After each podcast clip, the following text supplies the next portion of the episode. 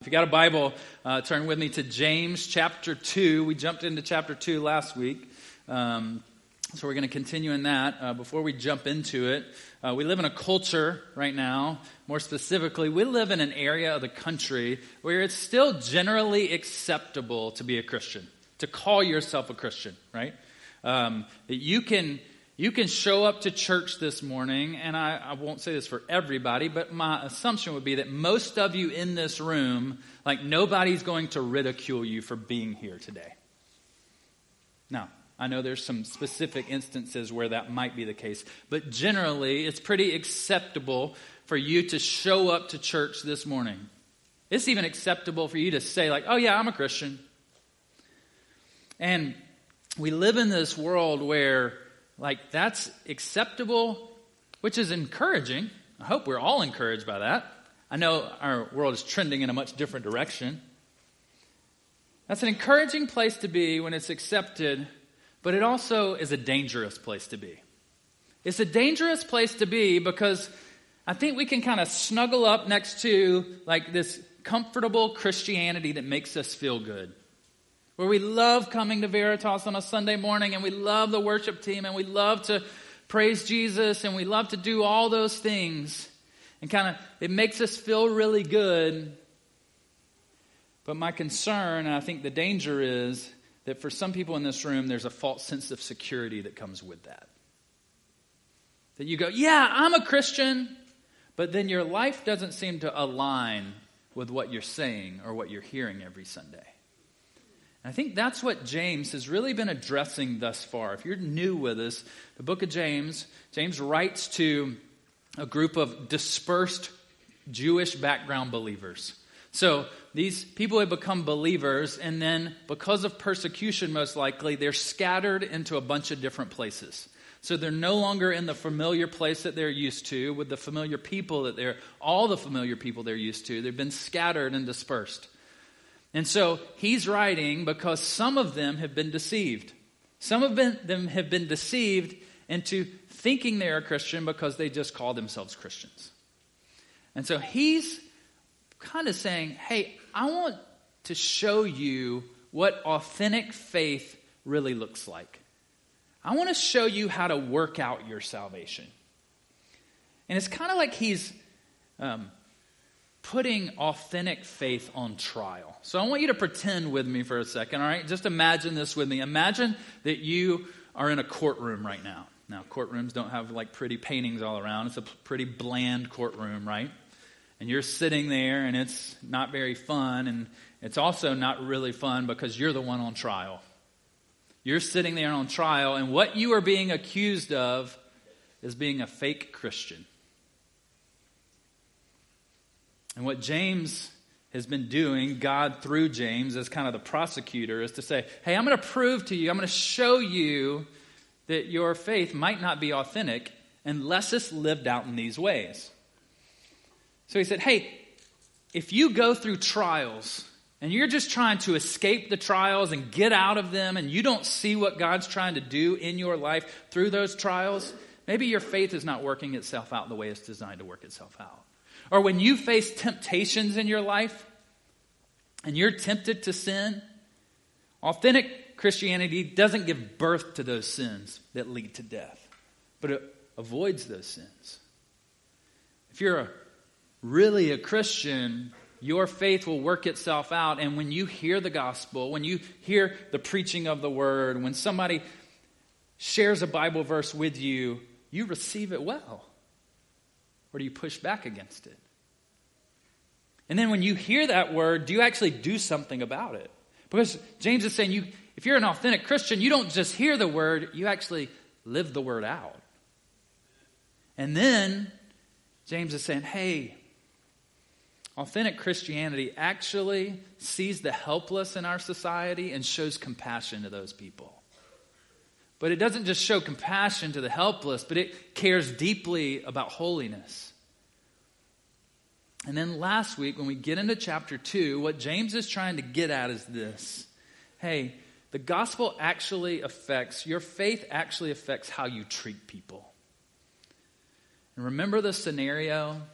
there was a man who walked into the church assembly and he has a gold ring and fine clothes on, and the people in the church go, Oh, you sit right here in a good spot.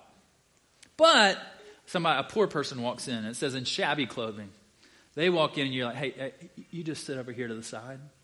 Or you sit at my feet and serve me. And James is saying, what you're doing is showing partiality. You're showing favoritism based on appearance. And that is not the way faith works itself out. It doesn't do that. So he said last week, showing partiality is wrong.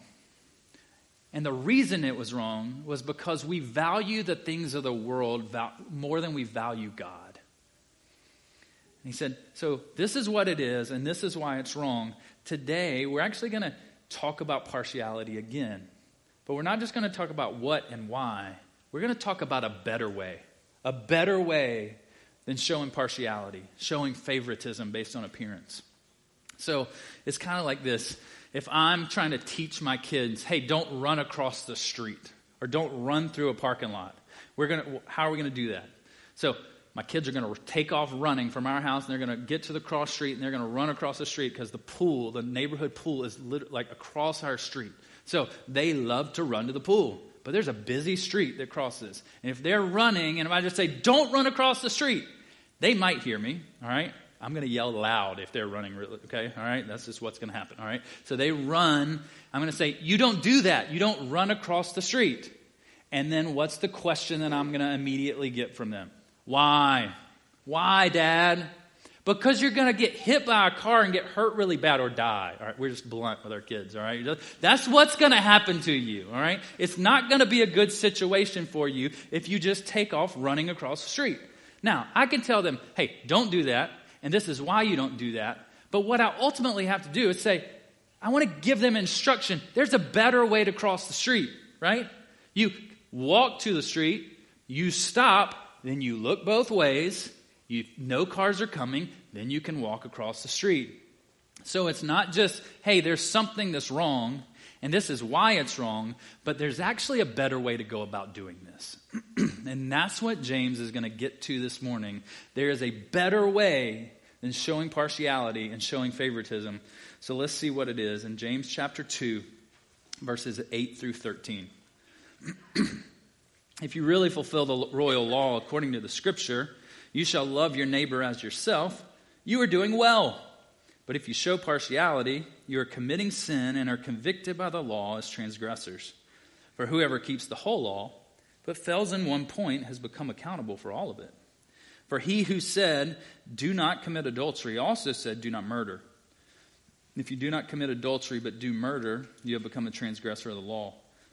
So speak and so act as those who are to be judged under the law of liberty. For judgment is without mercy to the one who has shown no mercy. Mercy triumphs over judgment. So let's go back to the courtroom for a second. And you're the one sitting on the witness stand and you're being accused of being a fake Christian, and you've got to defend yourself on why you are acting the way that you're acting or living the way that you're living. And I think, as any good prosecuting attorney here, James is saying, like, I'm going to. I'm going to anticipate some of your defenses, and I'm going to address those before you can even address them. And the first one is this Hey, some of you are treating people impartial or with partiality. You're treating people with favoritism based on their appearance. As you're doing that, you know that it's not okay, but the excuse or the defense could be, well, I'm just loving my neighbor. That's why I'm treating those people so well. And that just sounds goofy, right, when you say it out loud. But what does he say back in verse 8? If you really fulfill the royal law according to the scripture, you shall love your neighbor as yourself, you're doing well.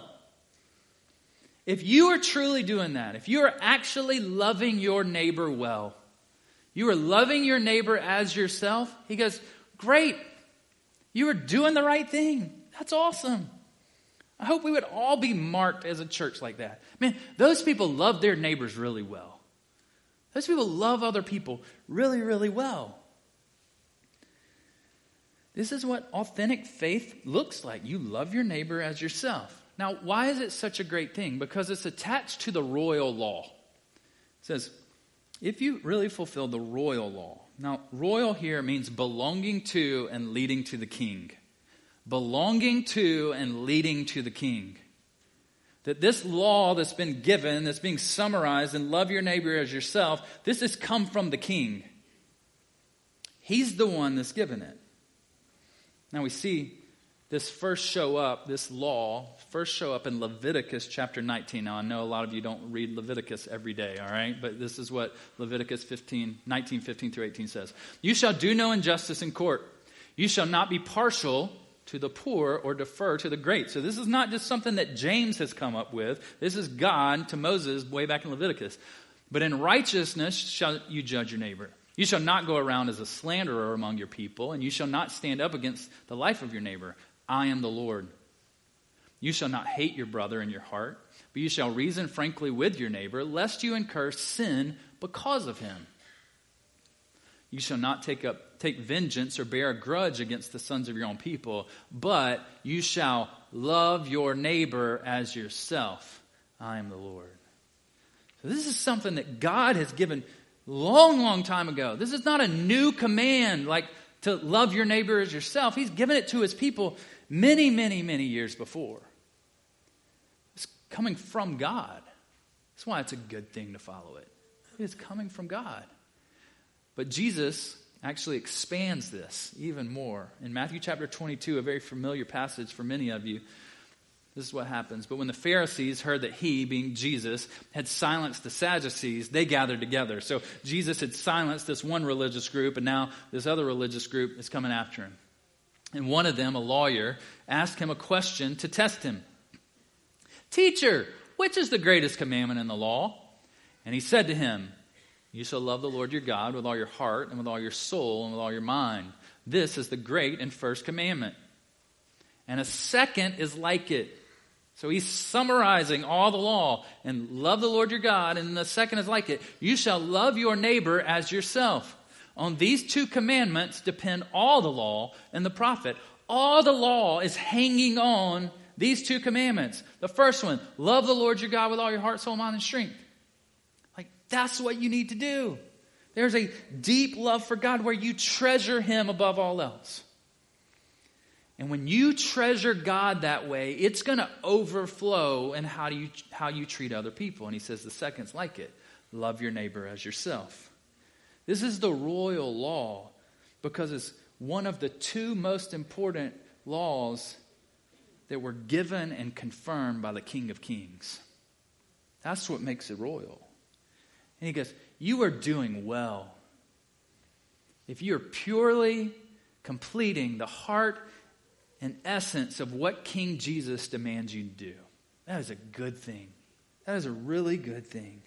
If that's how you're living out your faith, Christian, great. That's awesome. But, verse 9, but if you show partiality, you are committing sin and are convicted by the law as transgressors. So he gives a contrast to loving your neighbor. If you're loving your neighbor, that's great. you you're doing what King Jesus demands you to do. But if you're showing partiality, you're committing sin and you're being convicted by the law as a transgressor. If you're treating other people differently based on their appearance, you are not loving your neighbor as yourself. You are committing sin. If you are showing partiality based on people's class and weight and color and age and attractiveness, you are not loving your neighbor as yourself. So he goes, Keep the law of King Jesus? That's great. That's authentic Christianity. Show partiality? That's sin. Now, some of you in this room right now, you're going, Okay, I get it. It's a sin to show partiality. Why are we talking about this two weeks in a row? Aren't there bigger things to deal with in our world? Like there's there are wars going on. There's division, there's terrorism, there's mass shootings. There's gender confusion. There's all these things. Why at church are we going to talk two weeks about showing partiality? If you go back to the courtroom and you're on the stand, and God, through James, is saying, I want to, I want to demonstrate to you, I, I need you to show me, I need you to demonstrate to me why your Christianity is authentic. And he goes, You've been showing partiality to people, you've been showing favoritism. And you go, Wait, James, you know I'm a Christian. Like, I come to church. I haven't killed anybody. I haven't cheated on my spouse. You know I'm a Christian, right? And James, anticipating that, writes in verses 10 and 11 For whoever keeps the whole law but fails in one point has become accountable for all of it. For he who said, Do not commit adultery, also said, Do not murder. If you not, do not commit adultery, but you do murder, you have become a transgressor of the law. There's a principle in verse 10 and an example he gives in verse 11. And again, he's going, if you've put your life under the authority of King Jesus and you're following what King Jesus says, you're doing great. If not, you're a transgressor of the law.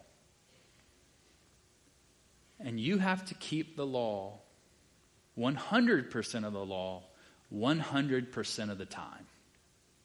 That's how you're not a transgressor. If you keep 100% of the law 100% of the time, a perfect score in the law is required forever. Now, that's kind of sobering news, right? Like, oh, wait, uh, that's hard. Like, if you've committed one act of adultery, you're an adulterer. If you've committed one murder, you're a murderer. If you have broken one law, you are a lawbreaker. Paul summarizes it like this in Romans chapter 13 Owe no one anything except to love each other. For the one who loves another has fulfilled the law.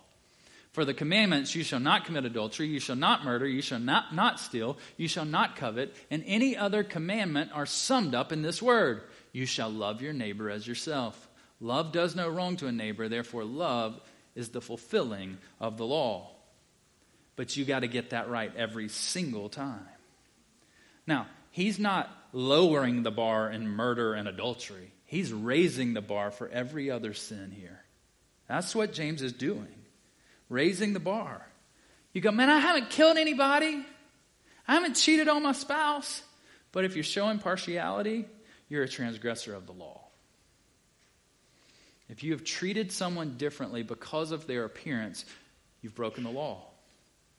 If you discriminate against people because of their appearance, you have broken the law. If you are racist, you have broken the law.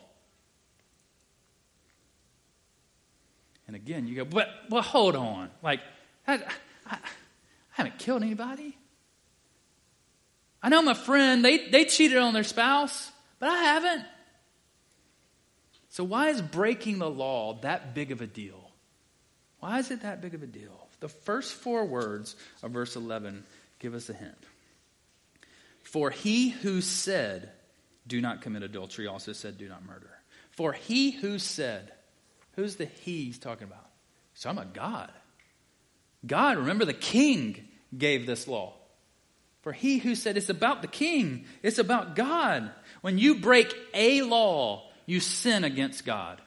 When you break a law, you sin against God. If you disobey the law, it's a big deal because of who you have disobeyed, not simply the act of disobedience. Now, what I think James is trying to get his audience to see at this point is kind of the, the ultimate characteristic of God here. And the ultimate crowning attribute of God is God's holiness.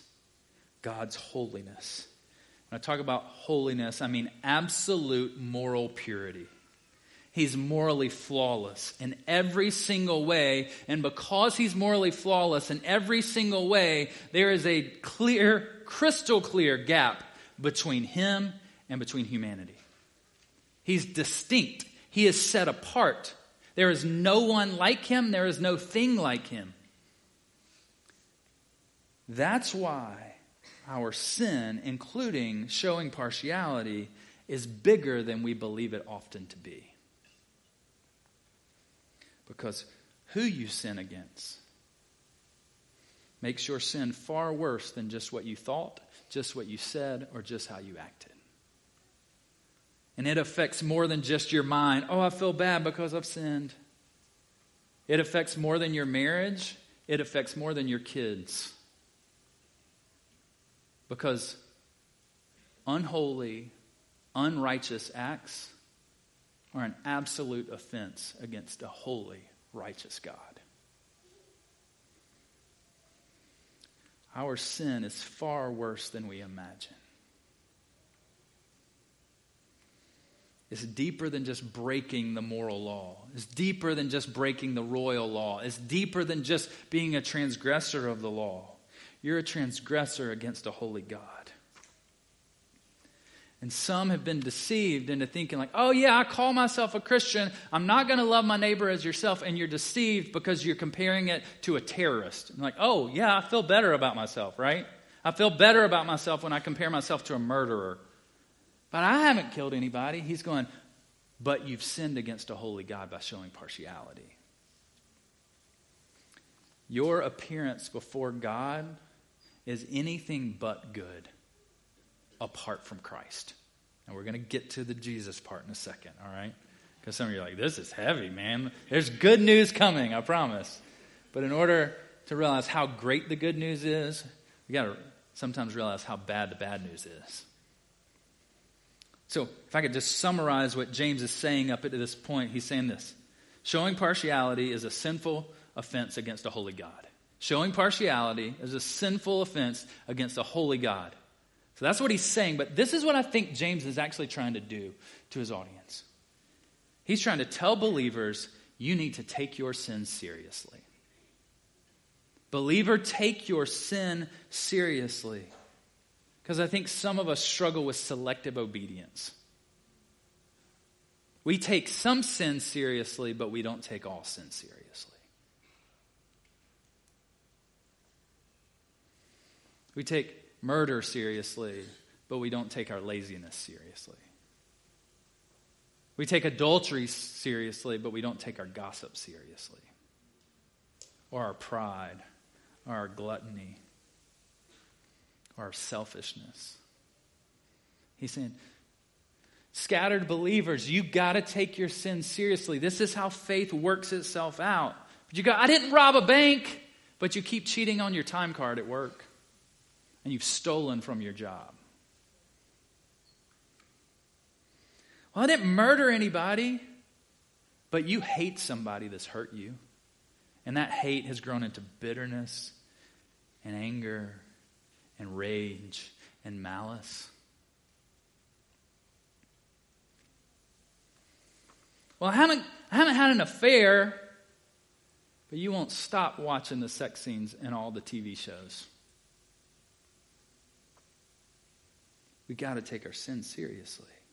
Veritas, let's be a church that takes our sin seriously because it's not just about breaking a law, it's because we worship a holy God. So, what do you do? How do you, how do you, how do you operate when you hear this? Look at verses 12 and 13. So speak and so act as those who are to be judged under the law of liberty. For judgment is without mercy to one who has shown no mercy mercy triumphs over judgment. He says, I want you to speak and act differently because of this. Uh, and the tense there is, I want you to keep on speaking and keep on acting differently. He says, as those who are to be judged by the law of liberty. Now, we're not going to touch on the law of liberty because we touched on that in chapter 1, verse 25. So you can kind of go back and listen to that. But it's a little bit strange here. All right, I want to take my sin seriously, so how should I act? You should speak and act a certain way as those to be judged under the law of liberty. Like, we're to speak and act as those judged? That just feels odd. Like, I'm supposed to think about my judgment, and that's what causes me to act differently? Well, it's a link back to the beginning of chapter 2 that we looked at last week. Chapter 2, verses 1 and 4 says this My brothers, show no partiality as you hold the faith in our Lord Jesus Christ, the Lord of glory. And then what he does is he gives that example about the person coming into the gathering, all right? So show no partiality because this is what it says about you. Have you not then made distinctions among yourselves and become what? Judges with evil thoughts. He's saying when you show partiality, you've become judges of other people. When you treat people based on their appearance and you show favoritism that way, what you've done is you've become a judge. And he's going, hey, I need you to speak and act Not as people judging others right now, but as the one that's going to be judged by God in the future. Sometimes we can often say, like, oh, only God can judge me. That's a scary thought. Only God, a holy God, can judge you. Yes. That's the one we need to be the most aware of. He's saying, before you start judging other people, I want you to remember the judgment, the impending judgment that's coming in your future. You're going to judge here, but remember, you're going to be judged one day as well. And God's judgment is far worse for those of us that aren't in Christ Jesus. Now, James says, like, if you, you're going to show no mercy, judgment's going to come to you without mercy. That's a tough space to, tough thing to hear this morning. Like, harsh judgment is going to come from a holy God for those that don't show mercy. Because our faith without mercy toward others really reflects that our faith might not be genuine. Now, here's my concern for Veritas. My concern is not with those of you in the room, which I think is probably the majority of you in the room, that would say, I, love God. And I really struggle sometimes loving other people, but I don't want to I don't want to operate that way. Like I want to operate in pleasing the Lord. I want to love people well, but I'm struggling.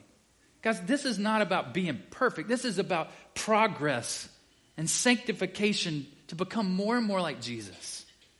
So if you go, man, I love God, but I struggle and I confess that and I want to repent of that, hear me out. Like, this is not addressing you. My concern is for the fringe in this room. That you show up to church every week, some of you. You call yourself a Christian.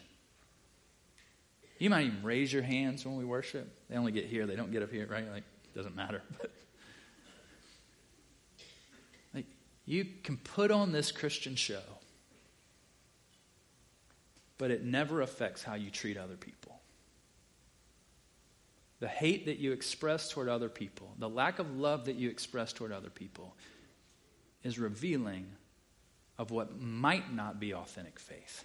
That's where my concern is this morning.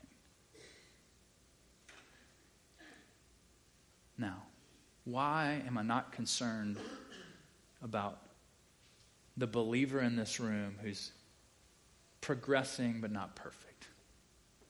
Because look at the end of verse 13. Mercy triumphs over judgment. Mercy triumphs over judgment. That's amazing. Because here's the fact every single one of us is going to stand before a holy God and be judged one day. There's not one person in this room, myself included, that's going to escape God's judgment. what happens at that judgment? For a believer, Romans 8 1 is true.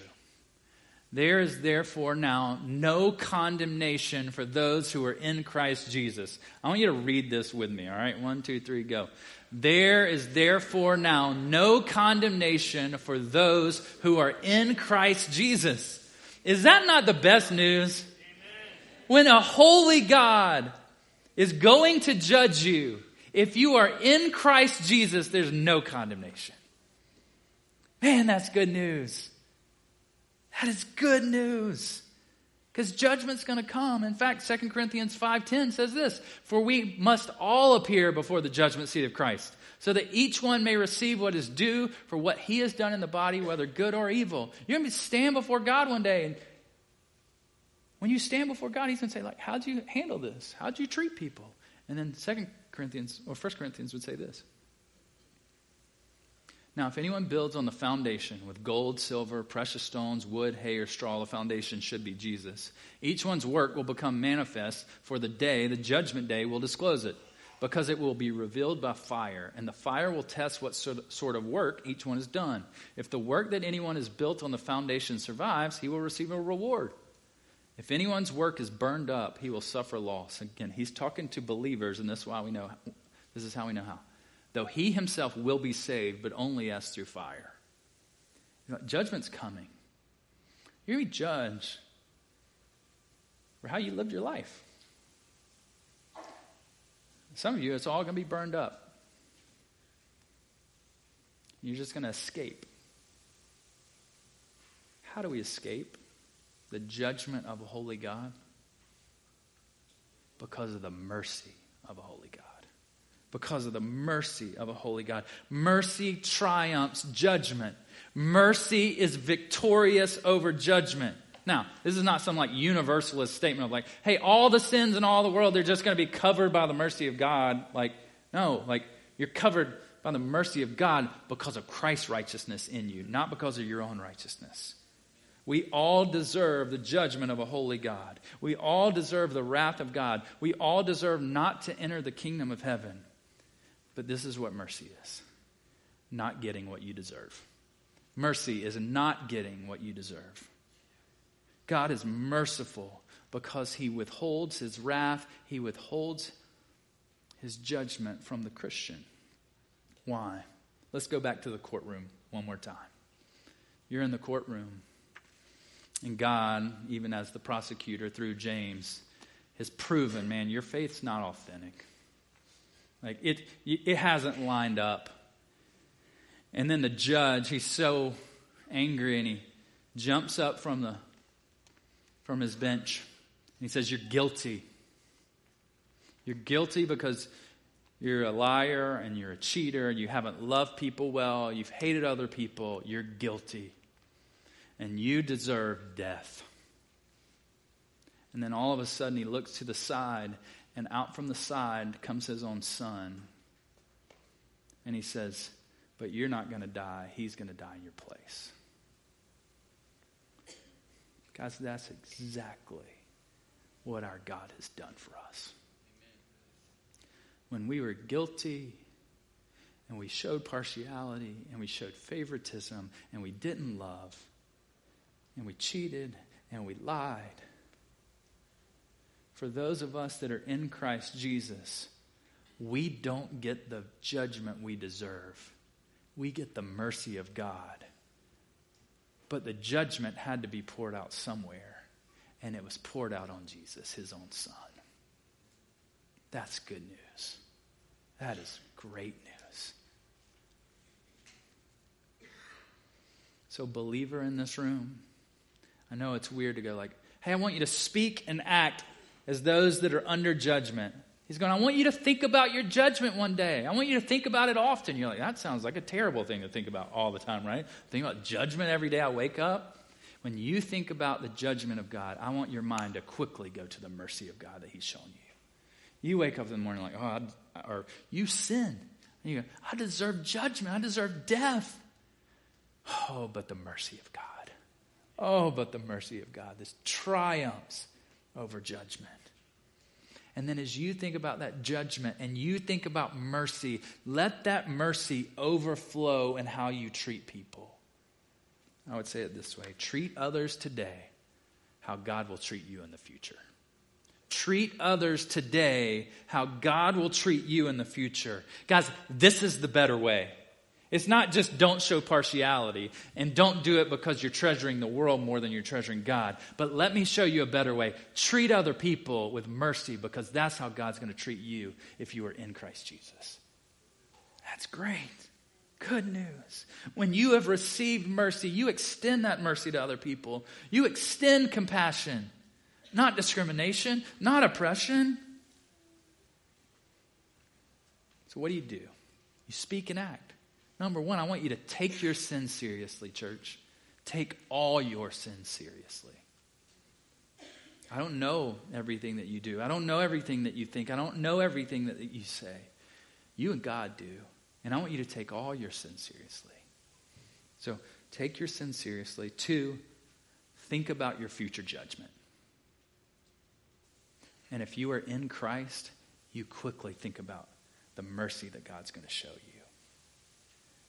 And when you take your sin seriously and you think of the mercy of God that He's going to show you one day, you start to treat people differently because of that mercy.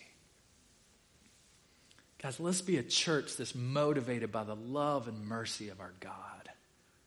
So that no person enters this room and thinks, man, they're going to think I'm weird or different, or they're going to put me in a